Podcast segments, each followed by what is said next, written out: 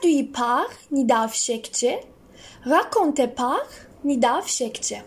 L'histoire de Chien Navid. Chers enfants, je vais vous raconter une histoire. Un jour, le chien Navid avait pensé de se cacher dans un coin en prenant à sa bouche les petits morceaux d'eau qu'il avait trouvés. Il se mit en route pour que ses amis ne lui en demandent pas. Finalement, il est arrivé dans une forêt toute verte. Puis au milieu de la forêt, un ruisseau d'eau tout bleu s'écoulait.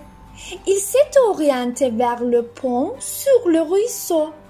Dans le ruisseau, marchait au milieu du pont et avait vu un chien avec un morceau d'eau dans la bouche.